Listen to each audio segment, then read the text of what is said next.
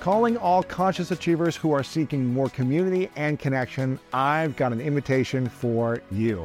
Join me at this year's Summit of Greatness this September 7th through 9th in my hometown of Columbus, Ohio to unleash your true greatness. This is the one time a year that I gather the greatness community together in person for a powerful, transformative weekend.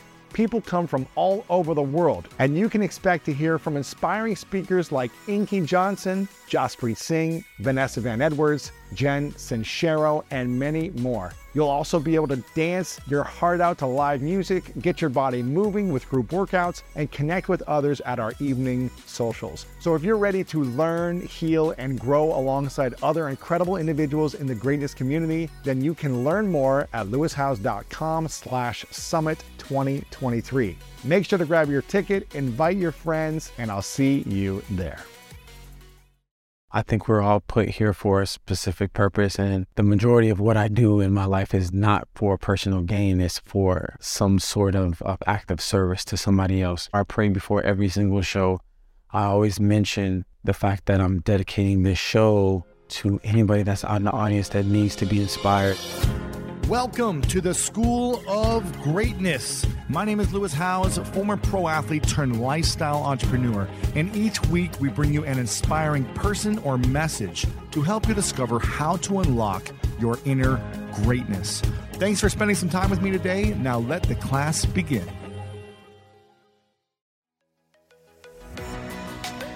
Congrats on everything. You've got a new book coming out, you got a new single coming out. And I was just talking to, um, you off camera about this, about how brilliant your marketing and branding mind is in everything you do. You've been successful in music. Uh, obviously, I think you're one of the most top 20 followed people in the world on social media, or at least on TikTok. I know that. And there's so much you're doing behind the scenes in terms of building your brand and and spreading a positive message through media and entertainment and music. And so I just want to acknowledge you first for the the creative mind you have, the the ability to overcome constant criticism and challenges and adversity to to being where you're at today. So congrats on everything. Thank you, man. I appreciate yeah, that. It's exciting. You've got this uh, these 15 rules for living your dream. Yep. And I'm curious, what was the dream early on? Was it always to be a singer and a musician and a songwriter, or did you have another dream before that dream came about? Um, so my dream happened very early. So um, I was four years old and um, I saw Michael Jackson for the first time. My dream was a little strange because my dream was to be Michael Jackson. Right. um, you know, whatever whatever that meant to me at that time. Um, it, but I told my mom I want that's what I want to be. I want to be him. You know. Um, but yeah, you know, over the years, obviously, uh, studying every dance move, every song that he'd ever done, and then um, I sl- slowly started to develop my own voice and started to develop my own style and swag, and then yeah, man, the the rest was history. Right, and and you got into music pretty early though, right? Very early. Was it your mom who was influencing you into that? Not at all. Uh, uh, I don't come from a, a musical family. Mm. Um, I was kind of like the only, the you know, the the only Mohican. Um, but yeah, uh, my mom was really supportive in the fact that she never led me to believe that it was impossible, and I think that was very gutsy. Um, and I, you know, I, I, still take my hat off to my mom for that because wow. it's it's a hard thing to do to allow your kid to go for, you know, uh, the impossible dream, quote unquote. You know. Now, what was the lesson she taught you that still stays with you today? I think the the biggest one is work ethic. Really? Because she was doing everything I think I read about her, right? Yeah, just by leading by example. You know, she later in life, uh, she went back to college, went to law school, um, was working two jobs at the same time, and I watched her juggle these three things while still making it home to cook us um, spaghetti that I didn't like really much. Sorry, mom, I don't like the spaghetti. I ain't like it. I thought for years I ain't like spaghetti, but I actually do love spaghetti. But the spaghetti was good. Um, but she cooks other things really great. Sure. Um, but yeah, man, just watching her um, uh, as a as a kid, I was just amazed at the fact that she could do all of these things, juggle all these things, and do it so well. Right. What was your biggest fear or insecurity as a kid growing up? Oh, I had I had plenty. I mean, I had a fat stage. Um, so you know that was one of the things. Uh, you know, I remember one night I'm talking to my brother who was up late night, and I was like, "Everything is wrong with me. I'm fat. I got asthma. I got acne. Everything is wrong with me." And my brother was like, "Jay, you gotta chill." How old were you? Um, I had to be, I don't know, like ten, like, like in that area, and you know, give or take a, a couple years. Um, Fat, acne, asthma. asthma, it was it was the whole nine yards. The asthma was was was bad because, you know, even when I when I wanted to play sports, I mean, I could be in a pivotal moment, and I remember one time I was wide open for a touchdown, and I couldn't do it. I couldn't I couldn't make it Because of the asthma? because of the asthma. Really? So I had asthma pretty bad, and then I, I just uh, grew out of it. Wow. So, what would you say was the biggest fear and insecurity when you started to get into the music business? When when people started to play your music, you started to do collaborations with other artists, you started to be on stages. What was that insecurity then? Was it a, a fear of failure? Was it the criticism that you weren't a certain way? Was it You know what? I, I feel like it's just so many. though. really? You know, it's not just one. When you live your life in front of the world, so to speak, I mean, everything becomes um, a thing. You know, even things that you don't necessarily think are a thing, somebody will say something, and you're like, "Well, damn, they're probably right." My finger does look weird there. You know what I'm saying? So like Right. when, when it, you can have a million positive comments, but that one person says one negative thing, and then your focus just goes to that negative thing. You know, that's that's human nature, and it's it's messed up that it's like that. But um, over the years, I've become you know become kind of like uh like a like a I've grown like this bulletproof vest that I just really doesn't get under my skin. So when when you see criticisms online or you see something that's uh, negative comments, does it affect you still, or do you? You know, it really, it really doesn't affect me like it like it used to. It just really bounces off.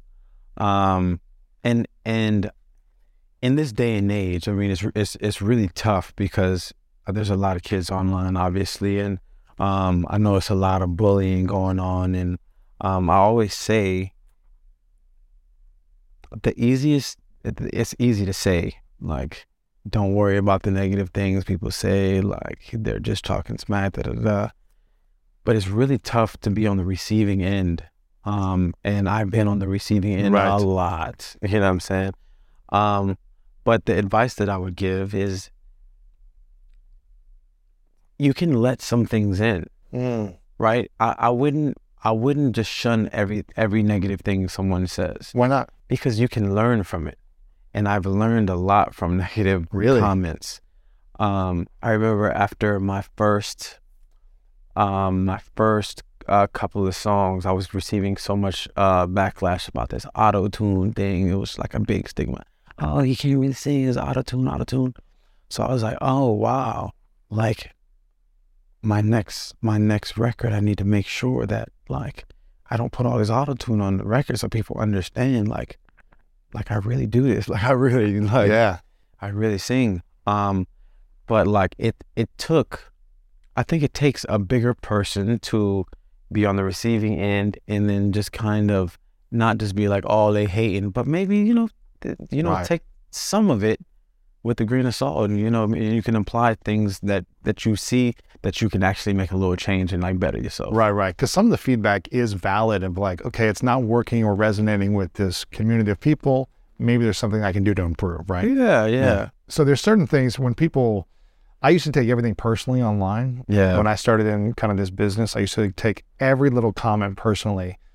And then I had a coach one time say, like, why are you reacting and responding to these negative comments? Just say thank you for the feedback, see if any of it resonates and you can improve, or just there's just a hater or a critic, and that's okay too. But you don't have to defend or react.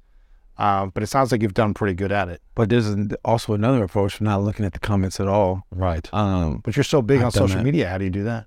just not look at the comments. Yeah. like you can post and like you can even turn the comments off if you if you'd like. Um, I've seen people do that. Um, I've even thought about doing that before, but you know, I, I, it just doesn't really bother me anymore. So What's the the voice in your head that you hear the most for yourself? Is it a positive voice or is it a critical voice? I actively try to speak to myself kindly. So I see my self conscious as my best friend. Um, what would I tell my best friend? Wow. I think far too often we beat ourselves up, and then when our best friend comes in the room, we give them all the good. I think it's important to treat yourself kind as well. Like, why do you talk to yourself in those way in those ways and like beat yourself up? When you look in the mirror, you need to speak to to your best friend in the world because nobody is closer to you than yourself. Mm. Did you always do that way or did you learn that over time? Did someone teach you that? I've learned it over time. Really? Um, but my mom instilled in it, instilled that in me in a way because I talk about this in the book. It's the power of your tongue, right? Our our what we say is just so powerful. Um, and my mom made a switch when I was a kid, and uh, you know how you have the the the common phrases that are like, "Oh, this cheesecake is to die for."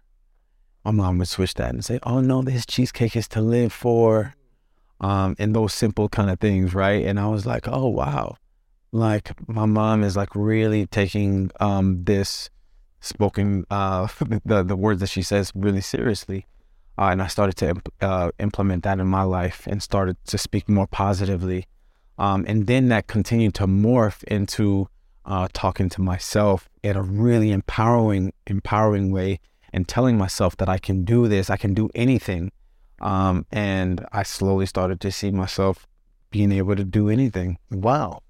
Now, some people can do that before they become successful and have an audience and fame and money and all these people who are inspired by them. But once you started to, you know, accelerate in your career, and sometimes the comparison could come out, were you just as kind to yourself then, or were there times in the last decade where you have faltered back into negative criticism? Oh, I mean, every day, even today, like, um, you know, I, there's always going to be times where you have the little slip ups, but just you got to just catch yourself.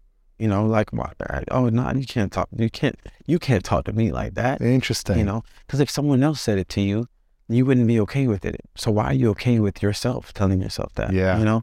It's so interesting because I feel like a lot of the world has a lot of negative self talk and, and beats themselves up a lot. And if we recorded our inner thoughts and played it on a loudspeaker or played it to our parents or played it to our friends, a lot of times they'd probably put us in a mental hospital or something 100%. based on how we communicate to self. Yeah. And we would never speak to some a friend, like you said, like that. And so uh, it's so amazing that you have this, you know, mindset that allows you to be positive to you. Yeah. I mean, I. I mean, I. I go really far with it too, though. So like, How so? so so far as I really see my body as the avatar, and my mind is is the boss. So, for instance, this morning, I needed to get up at um five in the morning this morning, but I went to bed at four thirty. Oh my gosh. Um, it was a really tough, tough thing to do. But I knew I didn't have another time slot to go to the gym today, and I knew that was my only chance. Oh my gosh. Um, so uh, when that alarm set off, it was painful, and my body was like, "No, no, we can't do this. You need sleep." Da da da da. Yeah, you need sleep, but we're gonna get a we're gonna get sleep eventually. This is one day, and this is a this is a test to how strong we are. Wow. So my mind is the boss, and it tells my body you have to get up. Like and there's no choice. That we don't. It's not a. It's not a negotiation. We got to get up right now. Um. So when I treat when I treat my life like, uh, when I treat my body as if it's uh the the tool in my mind is the boss. Everything else just kind of falls into place a little bit. Wow. And then I'm able to stick to um the regimen because regimen is really important. What is the routine that you feel like has helped you the most when you have a non negotiable? Is it the way you communicate to yourself? Is it the relationships you have? Is it uh, waking up at a certain time? What's the routine that has allowed you to be excelling at this level? So I can go back to three major moments in my life where my whole world kind of was slowed down that um, I was able to take a large leap of growth. What was that? My first moment was when I got a publishing deal. Let, let me start with the most juicy one. The uh, the first one I want to talk about is when I broke my neck uh, in 2014. I broke my C2 vertebrae. I was about to go on a world tour. I was coming off, uh, you know, a huge album, five um, platinum hits, da da da, and uh, I broke my neck preparing for my tour. I, I slipped during a, a, back tuck, crazy freak accident. Um, it's called a hangman's break. It was an accident that uh, could have ended off very differently, paralyzed or, or worse. Um, That's scary. Yeah, super scary. And it totally like rocked my world and it was like the whole world stopped, you know? Um, there was no touring, there was no interviews, there was nothing, right? So from going at my, my peak position in life, all going all the way back to zero. At this point, I was on my second album. I was making a lot of money. I was still living at my mom's house. That's how crazy my life was. I had millions of dollars in the bank and I was still living at my mom's house. I didn't even have a chance to go buy a house yet. So, and this was nine years ago, right? 2014, yeah. you said? Mom. So, yeah. So, uh, when I break my neck, I go to my mom's house. My mom is, you know, nursing me back to health. Um, and uh, a girlfriend I had at the time. Um, and this was one of my lowest lows in life. I couldn't tie my shoes. Wow. I couldn't bathe myself. I had to sleep on my, learn to sleep on my back. I always slept on my stomach my entire life. Um, those things were just, it just like my whole psyche was off. But there was like a calming. There was a calming. And in that calming, I was able to develop a routine. And, and I woke up at a certain time I uh, went to the gym at a certain time, even though I couldn't do much. I walked on the treadmill at a certain time for a certain amount of time. Then I went to the studio for a certain amount of time and wrote song after song after song, and then rinse and repeat every single day for seven months. And then after that period of time is when I dropped my biggest album ever.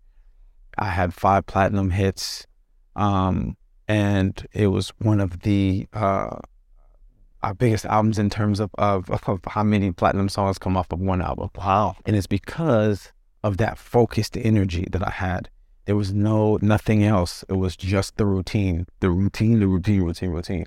Then another time, um, the first time that this happened was when I got assigned a publishing deal in um, in Los Angeles by a company called Beluga Heights. And what year is that? that that was 2008. Uh huh. Flew out to Los Angeles, me and my cousin, and literally we had no friends, no we knew no nobody in Los Angeles. So same thing. We had a routine. We had a time for the gym, had a time for the studio, we had a time for dinner, um, doing your laundry, whatever it was. Yeah, yeah, every single day, the same thing every day for months and months on end and that's when I wrote my first album. Wow. Um, so that was a big one. And then the the final one that I wanted to just touch on really quick is the pandemic. The pandemic. I I created this whole social media thing during the pandemic. My entire career, I struggled with social media. I had sold 200 million records, but I had barely had any followers on any really any social media. I, I was I was social media dumb. During the pandemic, I made it my my mission to try this new thing out and just like focus my energy on socials. And in the pandemic, I became one of the most followed people on the planet because every single day I posted six times. Six? Six videos per day. Oh my god. And every day I would wake up, I went to the gym I went to the gym and I worked out, I should say. Not went to the gym yeah. because we were all locked the up. The backyard gym. yeah. yeah. I worked out and then I shot a gang of videos um, six a day? I posted six a day. So before 2020, you weren't really that active or even known on social media. Is that right? Yeah, I want to. I want to go as far as like saying I was one of the most famous, unfamous people on the planet. Because no one was following you on social media, Yeah. but they knew your music. But it was they was knew like, my music, but didn't know my face really. But it was just like such a disconnect. I had sold 200 million records, but like some people wouldn't, couldn't pick me out of a crowd. really? You know what I'm saying? It was the weirdest thing in the world. But like social media is such a huge tool for that, right? Like it connects all the dots. And not, the dots was not connecting for your boy until What- the pandemic. Why do you think? So the theme that I'm hearing is kind of three moments where there was adversity Yep. that caused you to accelerate in some area of your life. The broken neck caused you seven to nine months of a routine, reflection, rest, recovery, Yep. realignment on your vision, and then boom, biggest album. Yep. Uh, the publishing deal coming out here, you know, getting a deal, which is exciting, but also don't know anyone, no one knows you. Like probably things Couldn't aren't get in moving. no clubs. Exactly. Have no money to, to go out on dinners. Like it was just like work. but the routine set you up for the next thing. And then Yeah. the breakdown of the pandemic that everyone went through, and you not having any social media, I guess, but that focused energy and routine allowed you to break through into the another level of success. 100%. So these three kind of breakdown moments got you clear on what you wanted. Yeah. I think a lot of people are in breakdown now, but they have a hard time getting clear on what they want and where they want to go. Yep. How did you get clear? Like, okay, I know I want to do social media now, and I'm going to go all in on it for this year. I know I want to go and do this music, and so I'm going to go all in on the studio every single day. How did you get clear to even execute that routine on the, the vision? I can answer that in a couple ways. Um, I'm a guy who feels like you should work on your strengths and you work on your weaknesses. Yeah, this is one of your 15 rules in your book. Yeah. So, um, in my music, my falsetto is probably one of my strengths, right? It's like one of the things that I feel set, set me apart. So I work on my falsetto and I utilize it, you know, and um, that's something that I, you know, will just continue to work on because I feel like that kind of sets me apart. Um, and something that I was weak at was social media, right? So like that was a perfect opportunity to like be like, let me utilize this time to like to you know to to really kind of see if I can knock this out of the park. Now, were you also thinking like, okay, TikTok is this new thing. Let me start on TikTok and here's an opportunity? Or were you like, let me do, you know, YouTube and Instagram and everywhere else where people are already at? Or were you like, here's an opportunity. I see some people starting to pop off. Maybe I could start here. Was that the strategy? So what I don't want to do on this show is lie. I want to be completely Give it to me. and utterly Give it to me. honest. I'm not going to give you the pop star me. answer. yeah. Like Give it to me. I'm going to give you the honest answer. I genuinely saw that there was an opening in the TikTok space. Genuinely. So this is how I saw it. It's because I saw my nieces and nephews on it. They were very young. All day, right? All day, and I was- Obsessing. I was like, it was an app called Musical.ly at the time. Yes. And I was like, what is this app? Why do you like this? This is not even like, what, why? Like you slow down and like people are dancing and then like doing like lip syncs. I'm like, how, this is not how social media works. You're supposed to show your life. Um, so I was like, "Ah, let me give it a try. Um, uh, I, my marketing director at the time was like, uh, he showed me the app, and then I saw my my nieces and nephews on it. So I was like, okay, two two. Now this is two different situations. And then I did a live, and then like I had a lot of people in my live. I was like, wow, On TikTok. on on Musical.ly at the time, On Musical.ly, yeah. And how many followers did you have at that time? You know? maybe like two million or something like Okay, that. gotcha. Yeah, so, it So you had an audience. yeah, I had an audience. Yeah. Two million is a lot. yeah, yeah, yeah. Yeah. Yeah. I mean, not for somebody that was, you know, Sure. Sure. but it was a, it was it was decent. It was a base. Yeah. It was a good base. So, um, but the engagement was crazy. Crazy. It was different. It was different. I was getting more engagement with my two million followers here, and I had like four million on Instagram at the time, And you weren't getting the engagement. and I wasn't getting that engagement. So I saw something. So, um, I never talked about this before. This is the first time I'm talking about Wow. this, by the way, because I always give like the pop star answers. Sure. It's like, oh yeah, I was trying out a new thing. But um, but so yeah, so I saw that the engagement was different. So this was this was like a a, a new kind of app. Um, so the pandemic hit, I was like, I've been meaning to like really dig my teeth in this app. This is the perfect opportunity. Let me try it out. So I was posting one time a day, then I went from two times a day, and then like then went to three, and then all of a sudden when I posted six times in a day, the number started to explode. My following, my followers started to explode. And it got to the point where I was receiving over a billion views a month on my? TikTok. Holy cow. So it was it was wild. It, it got to a crazy. I mean, I'm obviously I don't have that kind of time anymore. Um, but like when that focused energy hits, it's different, man. But like I go nuts with it. Like I I I, Obsessed. I know I have to be obsessive to be the best at anything. It has to, you have to do way more than anybody else is gonna do. So I knew I had to. Okay, um, uh, Charli is Charli and D'Amelio is posting like five, six times a day. I know I I, have to to post that. yeah. She's she's uberly successful. I got to do it too. Addison Rae is doing it. I mean, there's the blueprint. Right. So, I mean, but you had a lot going on still, even though it was a pandemic, you still, you know, you got a business, you got music, you got Yeah. things you got to do. How are you doing everything else you're doing and your routine and working out and doing six videos a day? Prioritizing the videos. I prioritize the videos before anything else. Really? You did those first. Yeah. And and a lot of people thought I was out of my mind. I, I people don't remember this, but like people laughed at me for being on TikTok. It was a real thing.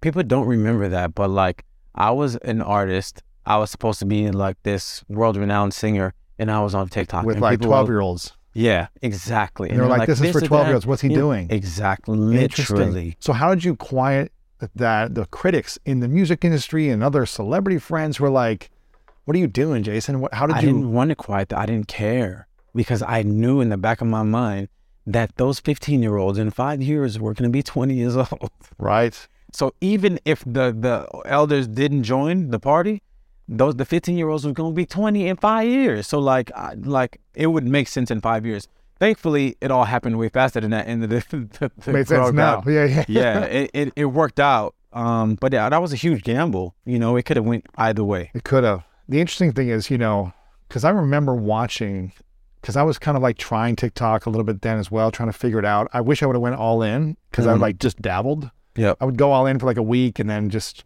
didn't go all in. But I remember thinking like it's really smart what you're doing because I saw you get to like 10 million followers really quick and then 15 and 20 and you just kept showing up. Every Yeah, I was just like sure. you're ev- it felt like you were everywhere. Yeah. And when you're doing six videos a day and it's getting featured and recommended, you are everywhere. Every it was every You're on everyone's phone around the world Yeah. all the time. And I can and I can only imagine how many people thought you were crazy. But now the interesting thing, everyone's trying to replicate what you've done, especially in the music industry. Everyone's saying, look what he was able to do with his music during the pandemic on TikTok and blow it up to the top of the charts. How do I get into this?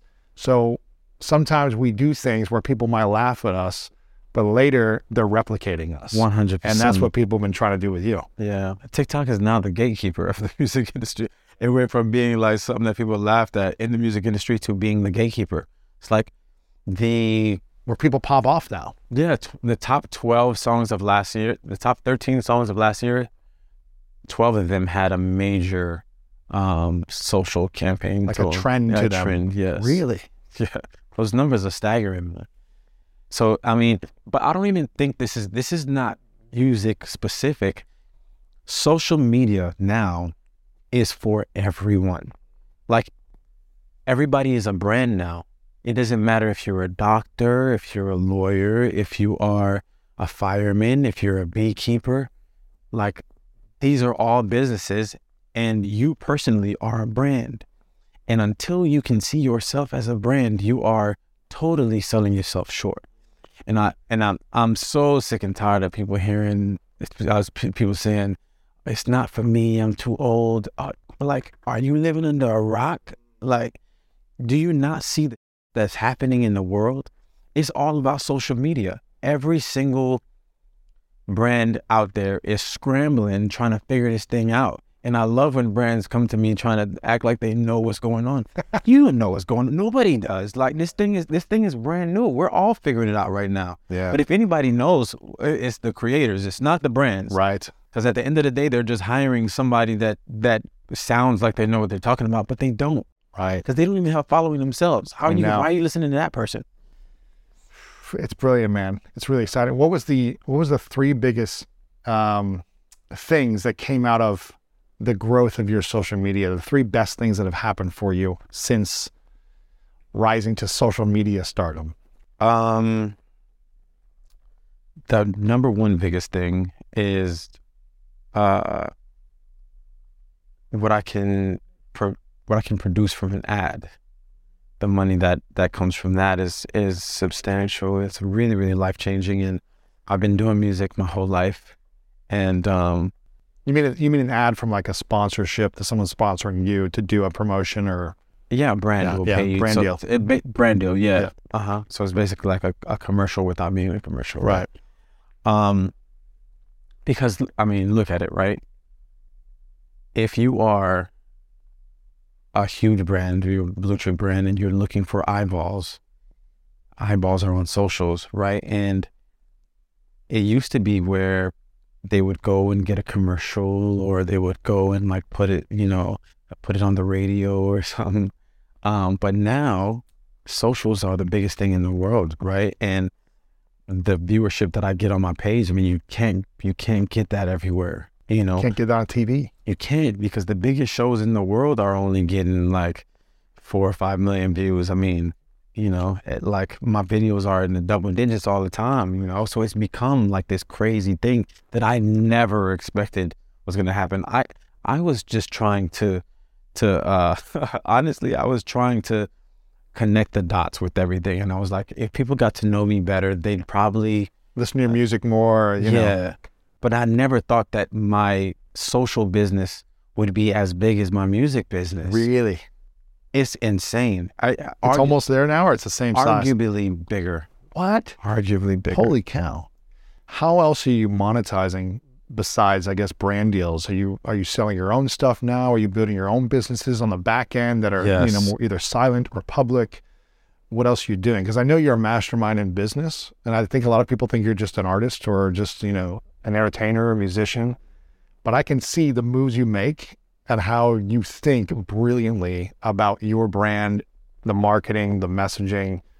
Even when it seems silly or not thoughtful, I know it is. And Yeah. so, what are the businesses you're building or the other revenue streams you're generating beyond the brand deals?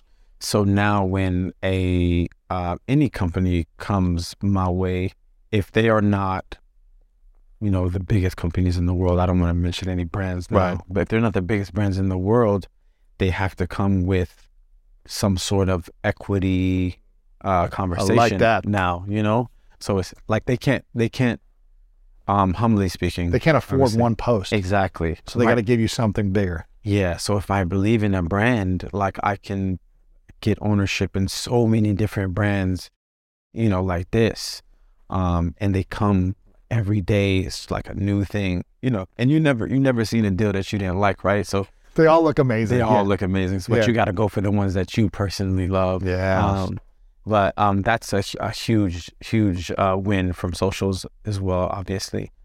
Um, but I the the best thing that I like, man, honestly, um, and I'm not giving you a pop star answer like I've talked about before, but I love the fact that people got a real insight to my life. Like people will ask me how my dog is. People ask me how my son is. I like I think that's just like a beautiful thing. Like I'd never met, met a person in, in my life and they'll come and ask me how like like these personal things about me and I, I just think that's really cool. That's beautiful, I man. feel, feel like people have like a real inside now. you That's know, beautiful, so- man. What is the thing that people don't know about you that you wish they knew? Because they see a certain side of you. Yes, they see a more personal, behind the scenes side. But what is the thing that most people still don't know about you that you're either proud of, um, that you want them to know? Um, I don't think people realize the um, the business side as of yet. Um, and I'm I'm I'm okay with I'm okay with that. I think uh, I think it's a little soon for people to know exactly uh, how deep it's going.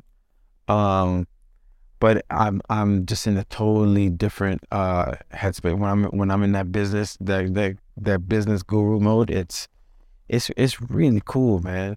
Um, but I just really enjoy building things from nothing. Um, I think that's my that's my passion. And so like writing a song is like building something from scratch. Um, uh, real estate, I love, you know, building things from the ground up. Um, uh, businesses is the same way. I love building the businesses from the ground up. And that's kind of been like my last like five years is just like starting something from scratch and then just like, Yeah. you know, watching it grow. Something you've done that has always impressed me and inspired me from the beginning of hearing, I think, your first song that kind of took off. What was that, 2008, 2010? What was that? Uh, nine. 2009, yeah, around that time. Um, when I noticed it, and I'm assuming a lot of people noticed it, but that's something I noticed right away was you singing your name. Uh huh. And I recognize a lot of songs, but I never know the face of the singer or the name. I'm like, yeah, that's a catchy song, but I don't know who they are. Yeah, yeah, yeah. I'm not in the music world that much to like understand it. But I'm like, oh yeah, I know that song. Who is that person? I would, but I would never know their name or their face. Where did you get that from? That kind of like, because because a lot of people are doing that now, and I feel like you were one of the first uh, to do that. Where did that come from?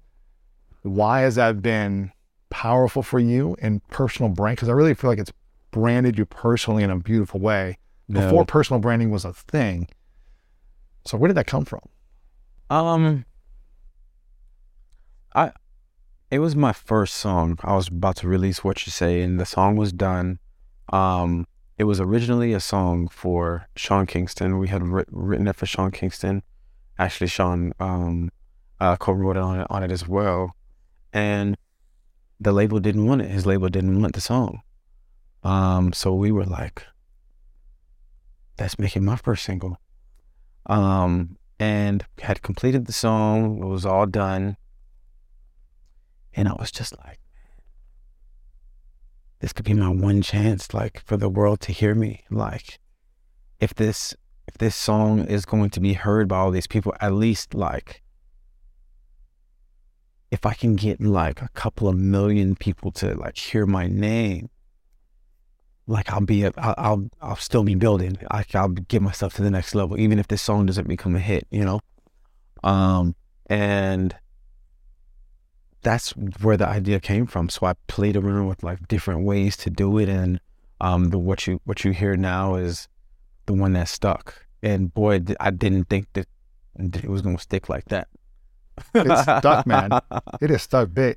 It's almost like um, I'm not ref- referring this in this way, but I in a, in a relatable way. It's almost like when you hear a commercial Yeah. jingle over and over sure. again.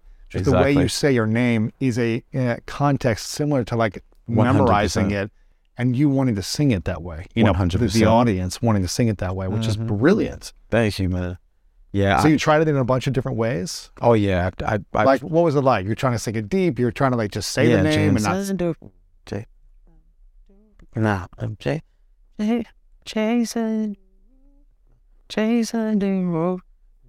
Jason Derulo. That's it.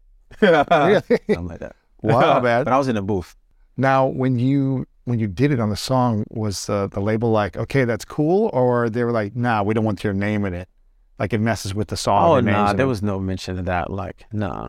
I did my whole first album with one guy, okay. um, J.R. Rotem, who was uh, also uh, the CEO of the uh, record label that I was on.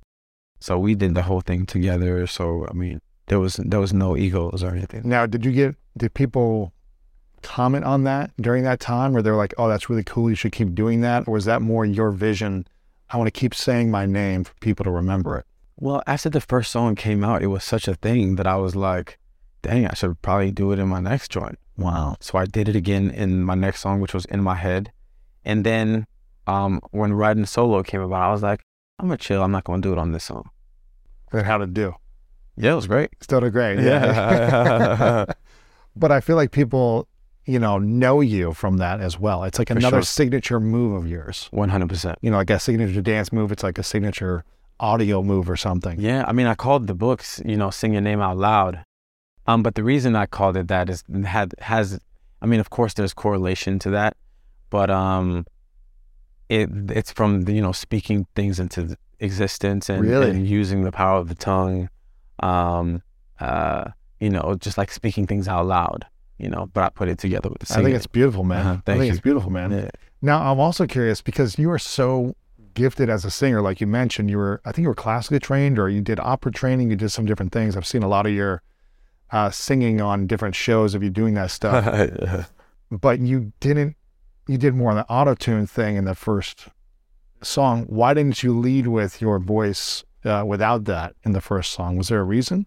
it's an artistic choice. Yeah. You know, um, the uh, sample, the Imogen Heap sample, was a vocoder, so like it matched so well with the vocoder. You know, um, so I mean that was that was you know the the idea behind it, but it just seemed like it was a crush. I mean, uh, like it was a crutch. Like people thought, oh, he can't sing or Yeah, whatever. and Yeah. that was just around the time of like death of auto tune and all kind of crazy. it's like I was like on the tail tail end of that that whole like right at the be- I think the beginning of that whole thing. Um, so it was just like bad timing. Well, I mean, the song did great. Yeah, I It mean, did great. it worked. because nobody thinks of when you think of Daft Punk, you don't think like one more time. You don't think like oh like uh he probably can't sing. You know, you're thinking like oh that's an artistic choice. But I think it was just the time period. You know, with the whole death of auto tune, it was just like bad time. Wow, wow. It still did well though.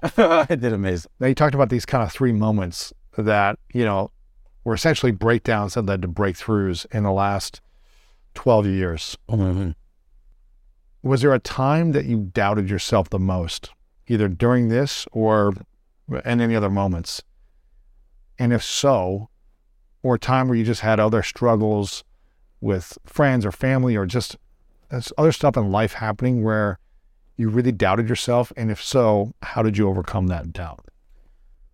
Right at the tail end of the pandemic, I told myself, I talked really, really down to myself, and I said, You've done so well in your life. Um, you should probably just like, you should probably coast. It's time to coast. Chill. Yeah, you've done so much. You've gave, you've given so much. Like, relax, chill.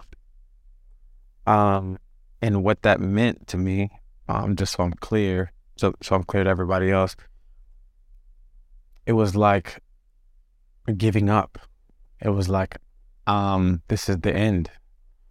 Um, and the end to me is when you're not pushing for the next level. You're not pushing to to gain something else. Um, and a couple of weeks passed and a couple of months passed and I was really, you know, putting my energy into Tik TikTok. It was just like, okay, I'm not really messing with music. So I wasn't really like writing very many songs, da da da. Um, and then I was like, when I was a kid, I dreamed of this place that I'm in right now Of getting to this place. And my starting point my starting point if my starting point was here. My uh ending point was here. I had to i had to jump from here to here. I have way less of a climb to be the best in the world here than from here to here. Right. why stop right here? That's like stopping at 90 97 push-ups. What are you doing you gotta you gotta hit those last three reps, bro. You have to hit those last three reps. Like you you can't stop at ninety seven. Um, and in in that realization is when I was like, I have to get off of this record label that I'm on. I have to um uh get a new deal and go with a team that like really believes in me so that like I'm hearing uh, you know great things from other people as well. I feel like I had too much negativity in my ears. And when all of this negativity is coming your way and then you're talking down to yourself, it just weighs you down. So I needed like new energy. Interesting. Um, and then when I uh, was able to get off the label finally after a battle, um, I thought the world was going to be my oyster, and then it was just going to be like open arms, just like everybody's going to want to sign me. It was the craziest thing in the world. Again, I had sold 200 million records at that point, and crickets. It was just like No one wanted to sign you, no one wanted to sign me. but you were like the biggest social media star and selling albums and I was I was really on the rise of social media, yes, uh, but there was no music. uh, There was no music since like Swalla. Um, what year was that? Swalla was like 2017, Oh, so it'd been yeah four or five years. or 2017, 2018, something like that. Um, so yeah, so it was like, Can he still? Does he still have it? With yeah, th- that, this is probably the end of the road for him. You know, Wow. that, that kind of vibe. You know, they didn't say that, but like I was feeling it. You know what I'm saying? So I, I, I thought I was gonna be able to go to this label. It was, it was crickets. It was like, oh, he's too expensive. Oh, yeah, we don't know if we want to go in that direction. Da da da. Oh, we already have this person. It's a little too. It was like that conversation. So that, that put the biggest fire in my heart that you could possibly imagine. wow. I was like, okay, I'm gonna do this myself. I'm gonna do it myself. So that's when um, I went on a, on a run, and I uh, put out "Savage Love" as a independent um, song. That was huge. "Take You Dancing" as an independent song, and I was just dropping things independently. And and TikTok was blowing them up too. It was just like exactly, so I was the biggest independent artist on the planet. And then all those same record labels was was like, hey, hey, wanna come What's over up? here? Yes. I was like, nah. I'm straight. I'm straight. I'm straight. I'm straight. Straight. I'm not. I'm not messing with you guys. Um, so I went with um, Atlantic, who um, I felt you know was aligned with uh, my creative. They were aligned with um, what I wanted to do business wise and on my masters and um, be a partner, not not just signing to you, but, but we're going to be 50-50 partners Wow. In this, and I'm I'm I'm going to be the label as well. Um. So yeah. So like it it was it was that blow that Wow. took me again. You know, sometimes it's your lowest lows that get you to your highest highs. Man, Yeah. I feel like oh, there's a lot of people when they get money, fame, success, eventually they crumble, or they don't know how to manage it, or their ego gets too big, or they start treating people poorly, or just they kind of climb and then they fall. Yep. How have you learned to be like consistently climbing while also maintaining your sanity, your inner peace, your you know self love and self care, um, as opposed to letting it all get to you too much where you crash and burn. I think people stop and smell the roses too much. Like we know the roses are beautiful. We know they smell great, but but we, we're on a path. We're on a journey. Life is a journey, and it's a life journey. There's no destination because we can always be better. We can always be greater. We can always be a better version of us.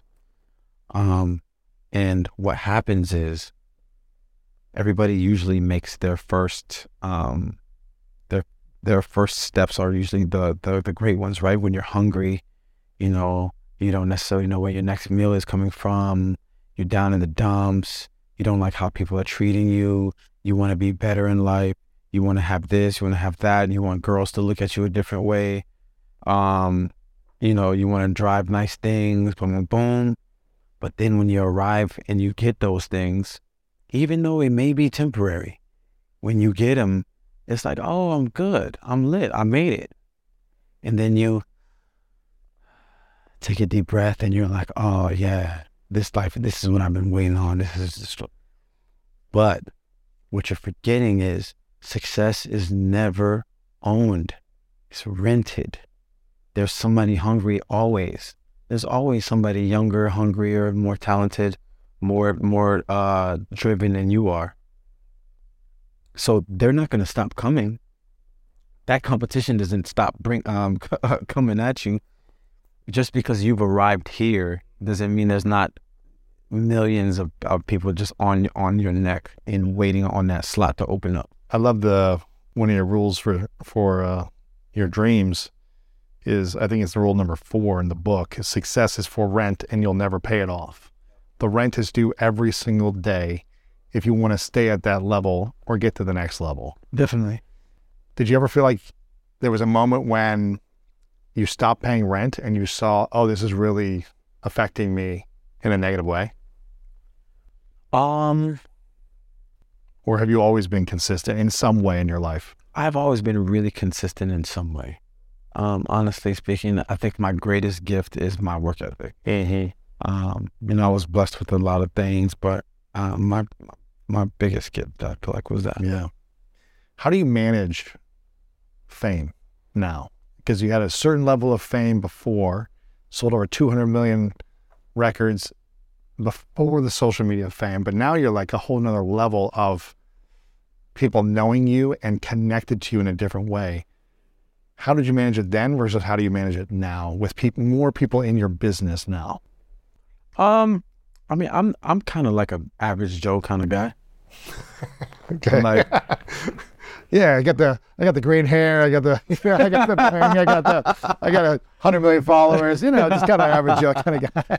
no, what I mean is like I, I'm not really like I'm not like really sensitive or Mm, like okay. super emotional or like I'm just kind of like regular average dude, you know. Yeah, yeah. Um, so like, I just want to be respected just like everybody else. And um, I know when I'm meeting people for the first time, it might be their only chance to ever meet me. So I genu- and generally try to make it the best situation that they could have had, right? Um, because it's the one chance. Um, I just have a couple rules. Um, when I'm eating, I, can't- I I don't do it when I'm eating uh, when I'm with my son. I don't do it when I'm with my son. Um, at the age that he's at now, maybe down the line, Right. you know, when he's a little older. But um, uh, uh, and uh, yeah. Besides that, it's all good. Oh, when I'm working out, um, it's 50-50. I saw you at the gym recently. We, Yeah. were, we were both there. You were working out, and I think you were with a trainer or a friend. Yeah. And I knew you were going to be coming on, but I was like, oh, he looks pretty focused. I'm, oh, next time after we meet on the show, then I'll say hi That's next my time. guy. Um, I'm curious. Love is something that I feel like a lot of people want, uh, they crave, and they don't know how to manage. When do you feel the most loved in your life? In a relationship, or Anything. I feel really loved in a relationship when my girl or whoever I'm seeing cooks for me. Mm, really? Yeah, it's like a real thing. I don't know if like it's the the oh, like I'm old fashioned or what it is, but like I am really I just appreciate it so much.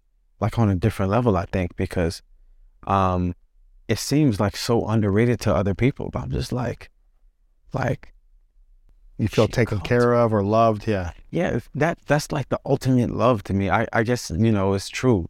Um, the, the way to my heart is through my stomach for sure.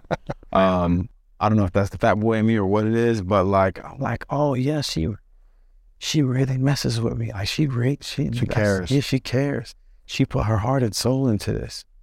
I. I really. I, yeah. So that's that's my favorite. Interesting. Um, and in in my career, Just in life, when do you feel loved the most? When do you feel the most loved? Is it when you're have an idea, like you talked about, I got this idea, and then we go work on this song or this video or this business in the process? Is it when you've created something and people are resonating, they're sharing it, they're singing your music? Is it, you know, positive comments? Is it just hanging with your friends? Is it when your dog is laying on you? Like, when is that time? Yeah, I think when I feel the most love is when I'm with my family. Um, and we just have our our moments. And I think it's, it's usually around food and drinks. so food. How do you stay so fit though with with all this food and drinks? I work out a lot, man. Because you're shredded, man. Oh, thank you, man. How does a, a fat kid stay shredded? Don't eat. Nah. um, Are you I- pretty regimented on your your food intake and your calorie intake, or how do yeah. you? So I I I've yo-yoed. I've done every diet. I've done every fad, every single thing though. Fasting to keto to paleo to whatever. Yeah. Seven meals a day to several two meals a day. meals a day. Salmon shakes. yeah. uh, liquid diet, fruit diet, I, literally everything under the sun. So I know exactly how each thing reacts to my body and how it works. Um, and uh, I really try to now have a sustainable, um, like asking my my body, not asking too much of my body in terms of what I'm eating right? So I need I need some sort of pleasure. I enjoy having a drink or two. Um, I'm not willing to just go cold turkey and not have any drinks. So I know that in the back of my mind, I'm gonna have some carbs that are not great for me. Right. So I need to do this, this, this, this, and this so that I can offset that. Um, and I think it's the same for. I mean, I make these millie meals, um, which are these crazy desserts, and people are like, "How do you eat those?" And then like, what is a they milli meal? A millie meal is every time I get a million followers. uh I think I've seen this like a big bucket of ice cream or something. Or what do you? I what do mean, you- all kinds of like crazy. I mean, I've made like uh, fried ice cream tacos. Like I made like um, humongous ice cream, chocolate chip sandwiches, like everything you can imagine. Like um, a cotton candy sandwich, all kinds of crazy. so when you hit a million followers, a million more followers, you'll do a big celebration Yeah. with food. So I'm done a lot of them. Dude, you got to invite me over for one of those, man. For sure. I know you're not going to finish it all. For so- sure. I, I, I, I don't, man. I don't. But I usually invite people over Yeah, to, to. To, to have it. And it's nine times out of 10, really, really good. Sometimes it's not great. But, Wow. um, but yeah, it's all about trying to, um, you know, it's a balance. You know, if I know I'm to have that millie meal at night, I might, I might fast, you know, or I might have bone broth with some veggies right. in it, you know. Um, and that's that's usually been the game changer for me. But if I'm trying to like get shredded for something, then I go crazy. So like for instance, I'm going to Bali, you know, in a couple of days, and I'm And gonna shoot. look- I'm gonna shoot a music video for "Glad You Came," my new song that's about to come out. So I want to look like super duper like, I want to look like a bug. Wow. so you're eating like one meal, like a thousand calories a day, and doing yeah, cardio, I'm, and I'm doing bone broth, so I'm That's doing. Um, yeah, I'll have like a little something, something. So like earlier today, I had like some popcorn. Okay. and like I had a couple grapes and like horse That's and watermelon, and then like bone broth with veggies in it. So it's not terrible. Right, right. It's not terrible. Watermelon and popcorn, game changers. Wow. Barely any calories. Just lit. Um, I've got a couple final questions for you. This has been really inspiring, and I'm so glad that you're opening up about all these different areas of your life and business and branding. So much has happened for you in the last really 12 years with these, well, I guess 14 years with these uh, kind of three big moments. It's 2013, uh, 2023. Where do you see the next seven years? What's the vision you have for the next seven years of what you want to be doing with your time? The things you want to be creating in the world and the impact you want to have by 2030. I asked uh, a lot of um, uh, really high level people to give me a quote, advice to the reader, right? And how they could help the reader succeed. Um, and I asked um, a lot of really high level people that I didn't think would uh, respond or do it. And they did. There's a lot of amazing people in there, you know, from Will Smith to Ellen DeGeneres to David Guetta, to all kinds of amazing people.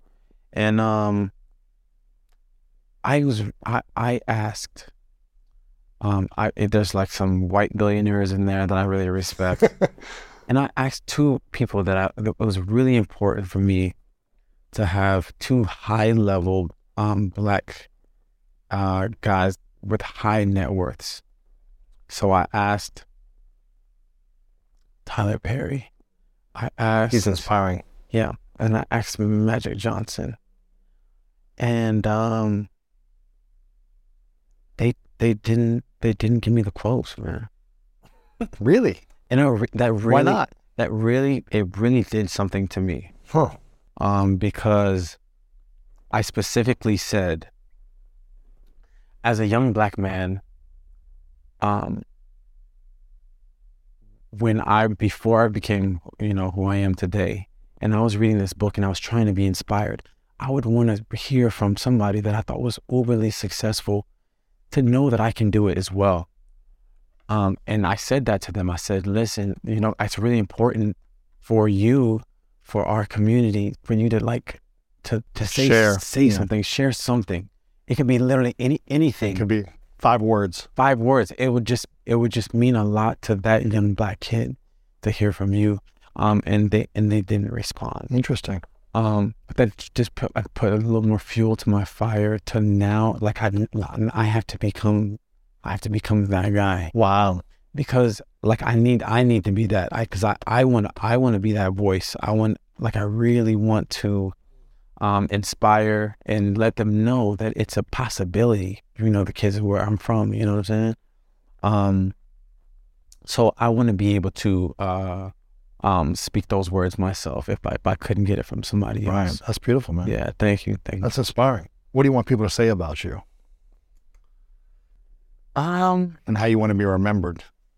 Uh, I hope people understand that the majority of the things that I do is as a act of service. You know, um, I think we're all put here for a specific purpose, and um, the majority of what I do in my life is not for personal gain. It's for um, uh, some sort of, of act of service That's to somebody beautiful. else. Even I- before I pray before every single show, I always mention the fact that I'm dedicating this show to anybody that's out in the audience that needs to be inspired, that needs that's going through something that like needs a pick me up. So like it's always like, you know, it's like what can I do for somebody else? Like what is the how is this gonna impact somebody? How is this gonna gonna be a small part of their life to help better their you know what I'm saying? Um so I hope that um I can be remembered as as that someone who is always thinking about uh the next person. Wow. That's beautiful, man. I love it. Uh, I've got three final questions for you before we get into them. Sing your name out loud 15 rules for living your dream. We'll have it up here on the video, we'll have it in the audio description and everything. Make sure you guys get a copy. Uh, I've gone through a lot of it, really inspiring. I love your rules and I love how you talk about each one of these. We only talked about a few of them today. We'll have to get you back on in the future and talk about more. But uh, so many powerful nuggets with inspiring lessons that I think anyone could resonate with. And again, it's really cool to see you where you've come from to be able to build the, the, the business, the platform, the health, the life that you have using these rules. Yeah, for sure. And uh, so I want people to get a copy, give them to your friends, get a few copies, and um, make sure to check it out. Again, we'll have it all linked up. You've also got a new song. Depending when this comes out, it's either out right now or it'll be coming out soon. Yeah. I, I heard it before. It's really catchy, man. All your stuff's been super catchy. Thank you, brother. Um, but tell us about that and the Yeah. best place for us to listen to it. I'm so glad you came, man. It's uh one of my favorite songs that I've done in a long time, and one of my favorite songs I've ever written in general. Um, it talked about the power of destiny and uh, how one moment can kind of change your life forever. You know, the fact that I met this girl um, in this location at this club. If I would have never danced with her that whole night, she would have never been my girl. You know, we were just in the right place at the right time.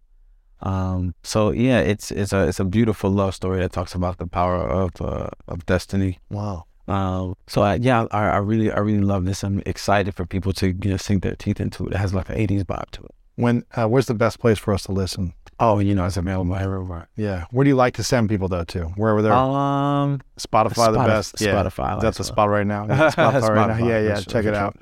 Uh, very excited, man. We're gonna have everything linked up. Obviously, if you're not following Jason on social media, Jason Derulo everywhere on social media. So make sure you're following. If you're the seven people that haven't followed him yet, make sure to check out one of his platforms. Um, this is a question I ask everyone at the end called the three truths.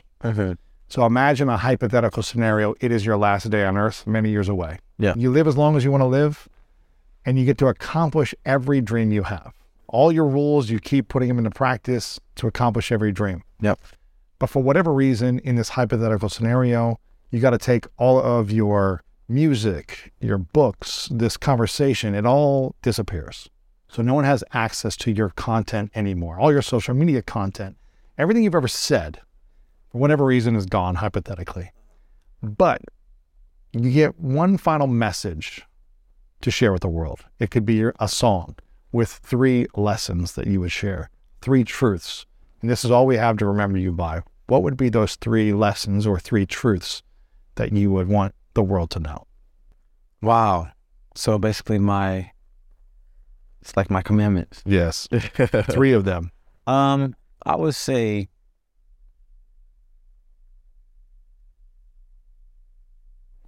I would say first, life is short. Don't spend your life doing something that you don't love, that you're not obsessed with, that you are not waking up every day excited to do. It's not about the money because at the end of the day, I've been on both sides. And it's not the destination that's the, the great part, it's the journey. I've had the best time of my life creating this path, like on the journey. My favorite times that I can remember are the times where I was laid up at night writing the song, um, not getting any sleep. Those are those are the moments. It's not it's not driving in a Rolls Royce. That, that's that's not like a dope memory to me. I'm not like remember that time we drove in a never. When you when you when it's all said and done, and uh you know, your your your life is over. You want to be like, oh, I spent my life doing the things that I love. That's like a one. Number one. Number two, protect your peace. Um, that's the circle that you have around you, the people that are around you. You are, you are some of those people. And if they are feeding you negative energy and if they're feeding you negative comments, that can easily soak into yourself and you can start believing the things that they say. You need people around you that that that think that you're greater than you think you are so that you can continue bringing yourself up. But your peace of mind is more important yeah. than any relationship, than any uh, amount of money peace of mind, man. So protect your peace. If somebody, if you think somebody's off, like dead dad, make sure that you can continue to move, um, in a in a way that is is your yours in whatever yours in is, stay in there. Okay, and then number three. Oh, that that that works for a job. That works for your job as well. You know, if you have a toxic boss or you have you know, toxic other employees that work with you. Like you, you need to escape that situation in some way or another because you don't want to bring that kind of energy home with you. I don't think I've ever heard you talk like this publicly, sharing this type of stuff. Yeah, I probably haven't, honestly. You know, honestly, writing this book, I feel like really changed me as well in a way. Um, because it forced me to like remember all of the things all of the positive things that I've done and all of the negative things and all the times that I've fallen on my face and all of the times that I succeeded and like what those things were. Like it forced me to like really dig down deep. It was like, oh, that was that moment that I, I failed because of that. And oh, I won that because I was doing this. Like it really kind of took me on a memory lane. So I even learned a lot about myself and about life writing this book. Like this this couple years, writing this book has been really eye opening. And sometimes when you know something, um, and you teach it, you know it a lot better. Hundred percent. Yeah. Yeah. Uh, so third, third truth. this is a personal one for me. This one you can take or leave, but this is personal to me in my life. Family over everything. I have had many girlfriends in my life. I've had many friends in my life. People come in in my life, come and go. And uh, my family has always been there, you know, and through my lowest times, those are the people that I can count on the most. You know, is is my my blood, you know, my flesh and blood, my my my inner, I should say, my my specific household, my household that I grew up in. Yeah. You know, it's moments like when I broke my neck and like there was no sign of we, we didn't know whether I was going to be able to get back on the road and like be successful anymore. Like we didn't know what was next. Um, but like I was able to turn to to family. You know what I'm saying? And growing up, I was always really more drawn to my family than my friends, and I and I had a I had a pretty big family, so I was I was blessed in that area. Um, but yeah, friends can, friends can friends can get you in trouble. And at the end of the day, um, if you had some bones buried somewhere, who are the people? who are the people that you think that you could trust to tell? You know, or if you had like some buried treasure somewhere, who the, who's the person that you think could go and help you and like wouldn't tell anybody else? Like, who are those people in your life? Keep those people as close as possible because they don't come down a dozen, you know? Right. So that's beautiful. Family over everything. I love that. Uh, before I ask the final question, I want to acknowledge you, Jason, for for opening up, man, for being for being super real and authentic. Again, I think a lot of people see short content from you, which is inspiring and entertaining, but I've never heard a long form in, interview with you, really, yeah. in this way. I hear, you know, five minute it's, stuff. It's, it's, you, man. You, you you got you got you got that that that special that special judge, man. You get you get it out of people. but, I, but I appreciate and acknowledge you for how you inspire people, how you show up consistently, how you you know dedicate to your craft, how you continue to strive for excellence. So I want Thank to acknowledge you. you. for everything you've done and everything you're to keep doing, man. It's really inspiring to watch.